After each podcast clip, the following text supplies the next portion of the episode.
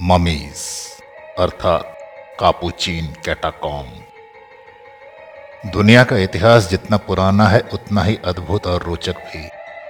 विभिन्न देशों की अपनी विशेषता और विशिष्टता तो है ही, साथ ही सदियों पुरानी उनकी मान्यताएँ और परंपराएँ भी अपने आप में अनोखी और विचित्र हैं।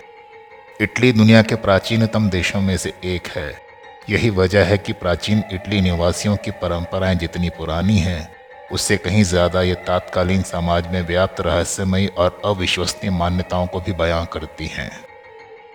इटली के सिसली नगर में कापुचिन कैटाकॉम नामक एक ऐसा कब्रिस्तान है, जहाँ शवों को दफनाया नहीं जाता, बल्कि उनकी ममी बनाकर दीवारों पर लटका दिया जाता था। शवों पर ऐसे रासायनिक पदार्थ लगा दिए जाते थे जिनके कारण वो ना तो खराब होते हैं और ना ही दुर्गंध छोड़ते हैं। 1599 में ब्रदर सिल्वेस्ट्रो ऑफ़ गुबियो की मम्मी बनाने के साथ ये सिलसिला शुरू हुआ था। इस कब्रिस्तान की कहानी जितनी डरावनी है, यहाँ पहुँचने का रास्ता भी बहुत भयानक है। कोई कमज़ोर दिल का व्यक्ति शायद अपने जीवन में यहाँ जाने की कल्पना भी नहीं कर सकता। एक अंधेरे रास्ते से गुजरती सीढ़ियाँ आपको इस कब्रिस्तान तक पहुँचाती हैं। कब्रिस्तान के दरवाजे पर साफ़ तौर पर लिखा गया है कि यहाँ आने वाले अपने सभी उम्मीदें छोड़ दें।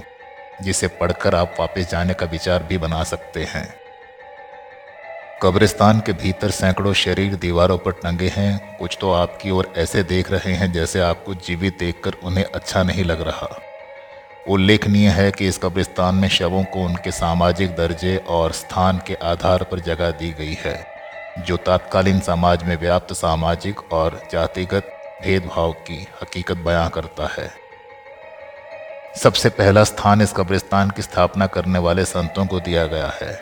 संतों के बाद पुरुषों की श्रेणी रखी गई है। सभी पुरुषों ने अपने ज़माने के कपड़े पहन रखे हैं। इसके बाद है महिलाओं का सेक्शन, जिसमें कुंवारी कन्याओं की पहचान के लिए उनके सिर पर धातु से बना बैंड पहनाया गया है। यहाँ प्रोफेसर डॉक्टर्स और सैनिकों के सेक्शन भी अलग हैं।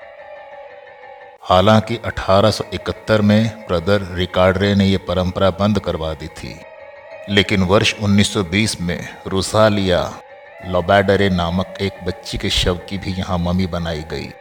बच्ची के शव को बचाए रखने के लिए इस पर कौन सा केमिकल लगाया गया है, ये बात अभी तक कोई नहीं जानता।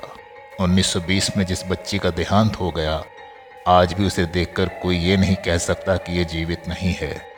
इसलिए इस मम्मी का नाम स्लीपिंग ब्यूटी रखा गया है।